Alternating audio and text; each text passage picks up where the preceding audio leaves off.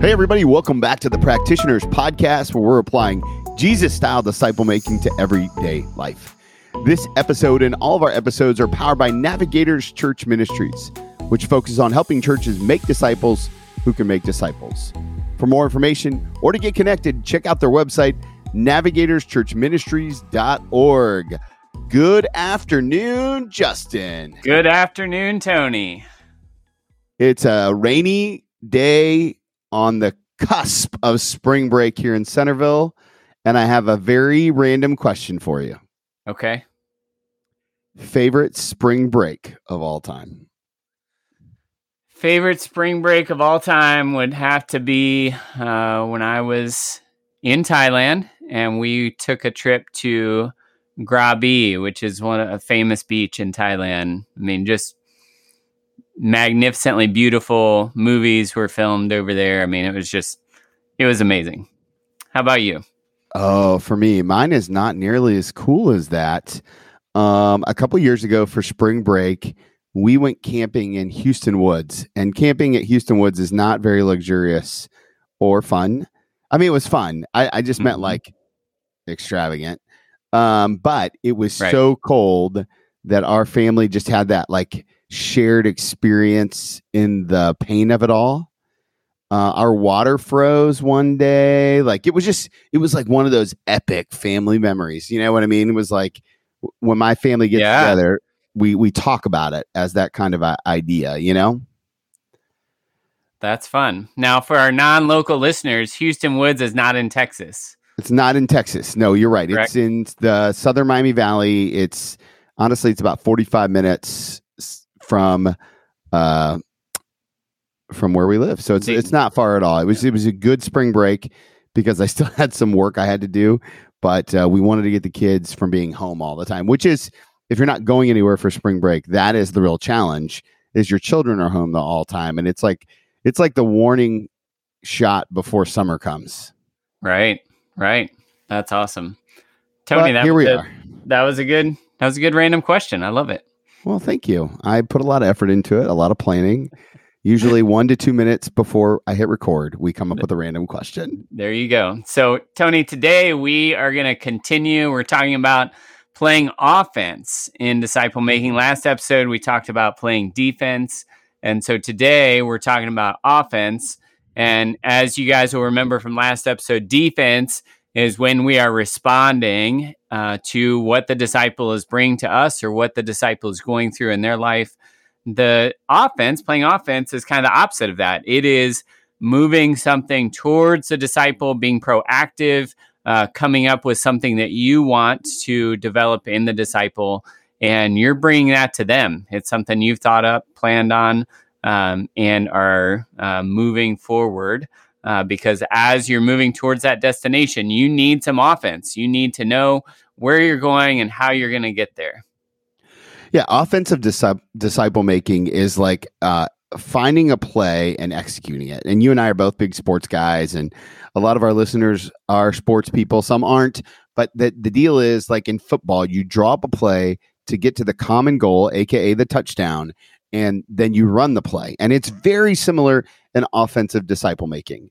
And as we think about it, right, the intentional scale versus the relational scale, the offensive idea of a disciple maker is on the more intentional side, meaning that um, you're going to walk in, you're going to have a plan, and, and, we're kind of assuming, right, that when we talk about it, that nothing's gone wrong. That's the defensive side. That's a skill. When we respond, we react, we move together.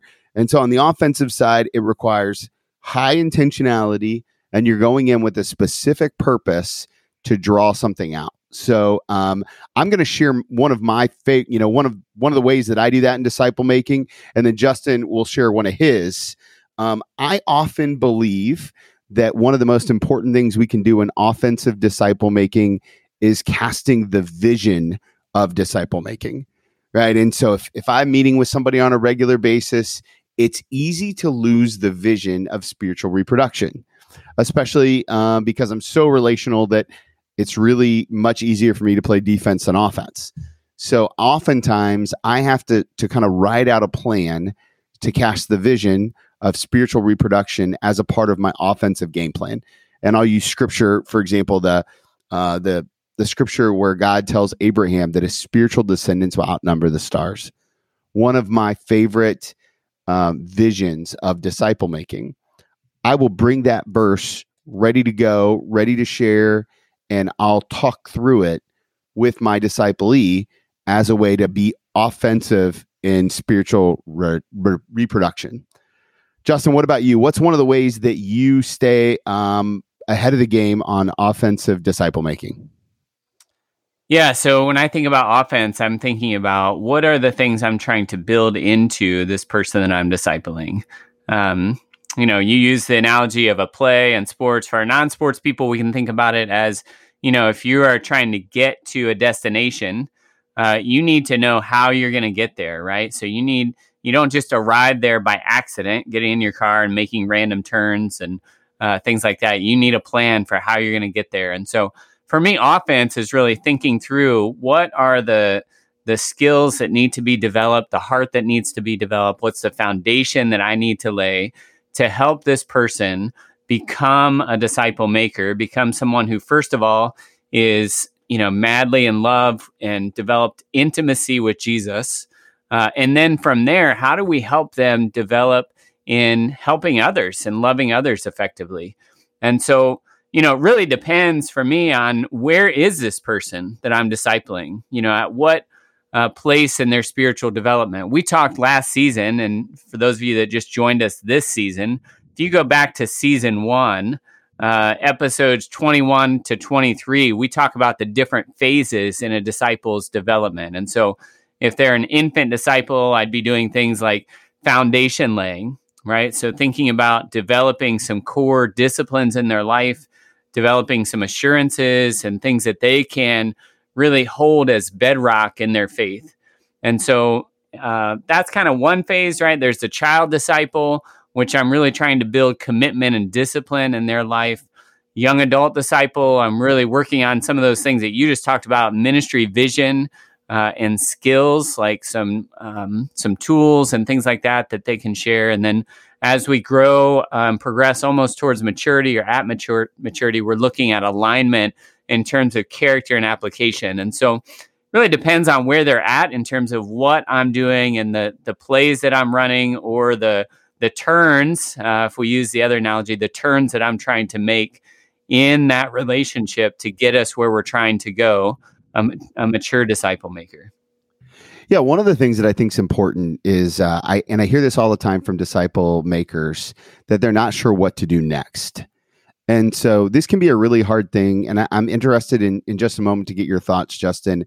I, I would share that I almost always start with the wheel, right? So when I'm working with someone and we've talked about the wheel on a recent episode, what I'll do is I'll number them as I take them through the wheel, uh, the different spokes. I'll number them one to four that one to four kind of becomes uh, the playbook that I'm going to run for the amount of time required to accomplish the task. So he, here's an example because I know that can kind of seem ambiguous.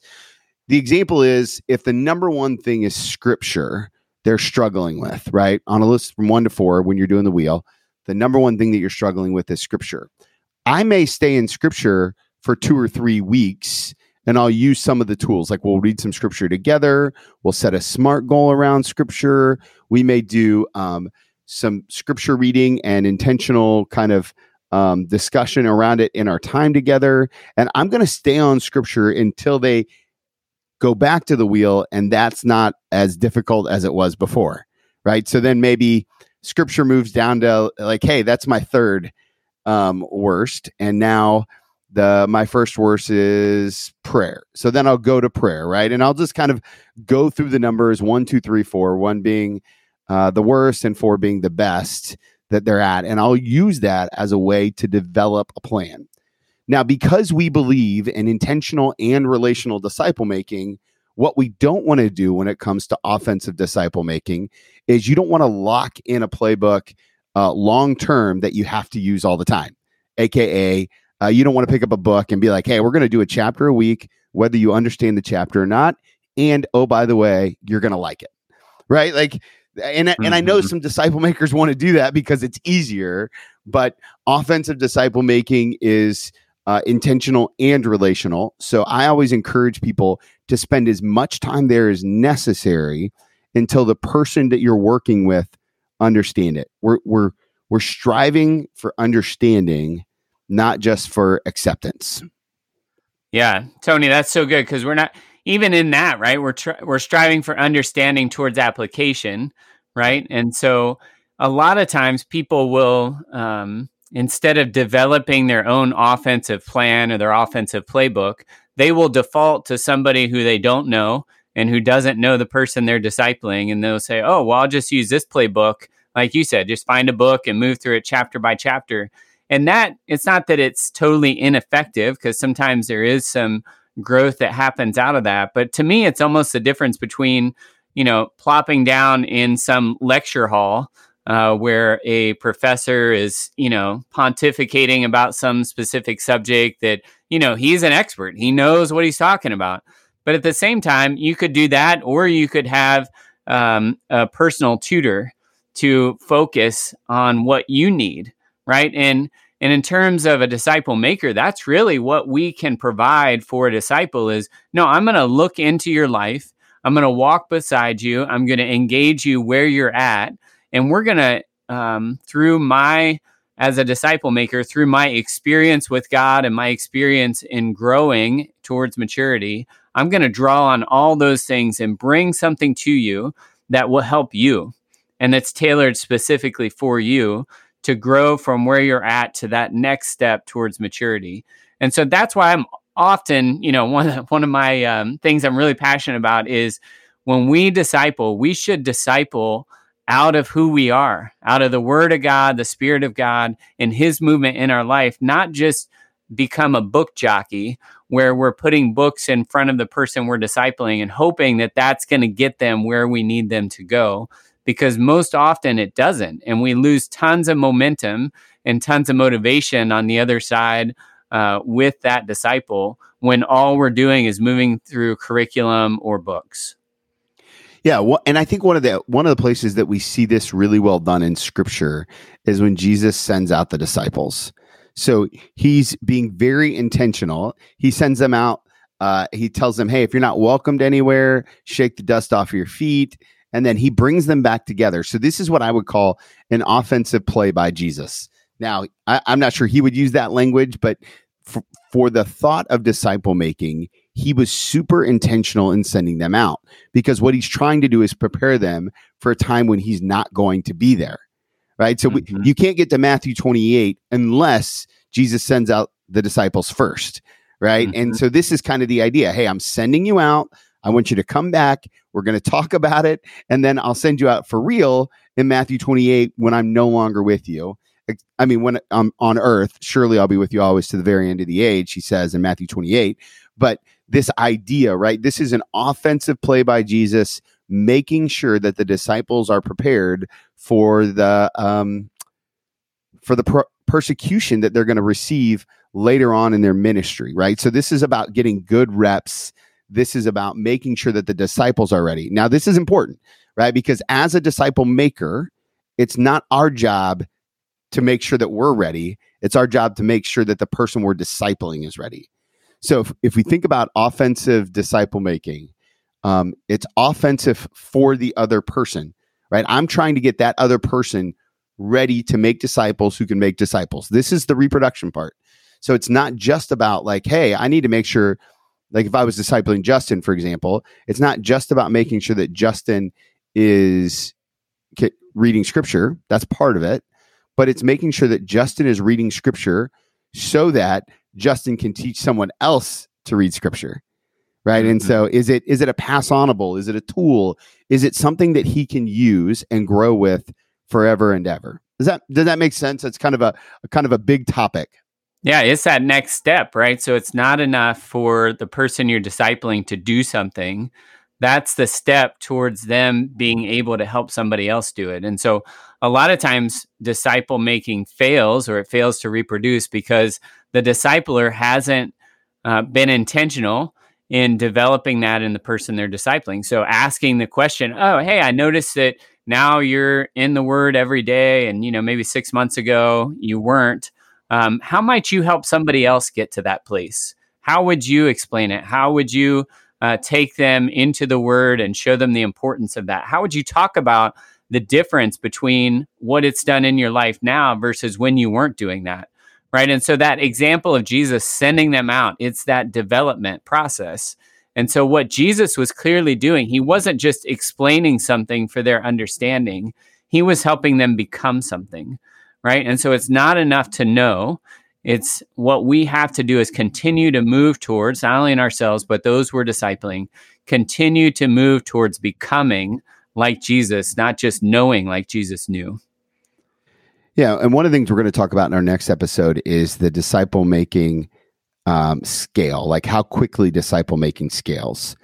I would say that it scales, and we'll talk about this again more next week, but it scales at our ability to be intentionally um, minded, right? To be an offensive disciple maker. So if we want to create a culture that says, hey, not only do I want you to know the material, but I want you to know the material well enough so you can share the material, then that makes a huge difference. And I'm just going to throw this in here because I think it's really important for church leaders oftentimes in previous church cultures, we taught people how to come to church, right? And we, we didn't even, uh, we never taught people how to follow Jesus fully. I won't say never, that's an overstatement, but we rarely taught people how to follow Jesus. Offensive disciple making is teaching them how to follow Jesus to the extent that they could teach it to someone else. This is the essence of spiritual reproduction and building the kingdom of God in your city. And so if if you want to make sure that your church is growing, pastors, make sure that you have an intentional plan to make disciples who can make disciples. Yeah, that's so good, Tony. And the other thing we should mention is a lot of times offense doesn't happen because it's easier just to sit back and play defense. Mm. It's easier just to sit back and play defense because I can walk into a meeting and just sit back and, and wait for what comes to me. But in offense, I have to be prepared. I have to plan beforehand. I have to think beforehand. What am I going to do? How am I going to move these things forward in this disciple's life? What questions do I need to ask? What skills am I trying to develop? What tools do I want to pass on? Right? And so it's all those things that require some intentionality and some thought and some preparation before you're in the meeting uh, that defense doesn't require. And so for uh, disciple makers out there, if you are finding that your disciple making relationships are feeling stagnant, that the person you're discipling isn't growing or moving uh, in the direction that you want them to or at the pace that you want them to, you might think about, well, how well am I actually playing offense in this relationship? Mm-hmm. Or am I just showing up and being responsive and, and being more of a defensive disciple maker? I love it. I love it. And, you know, our hope with this kind of series where we do offense and defense is to cause some um, intentional thought about how you enter into these relationships so that um, you're successful. Because disciple making is can be hard, it can be arduous, and a good plan and good skills, offense and defense, go a long way to help you make disciples who can make disciples. Justin, will you give us our takeaway and action step? Yeah, so our takeaway today is skilled disciple makers have the vision, the intentionality, and the tools to play offense. Skilled disciple makers have the vision, the intentionality, and the tools to play offense. And our action step draw up a play and run it with the person that you are discipling. Hey, everybody, we're really excited that you're continuing to tune in. We love hanging out with you guys. We love sharing about disciple making with you guys. If you haven't already, please hit that subscribe button, hit the share button, leave a rating or review on iTunes, wherever you get your podcasts, and we'll see you guys next week.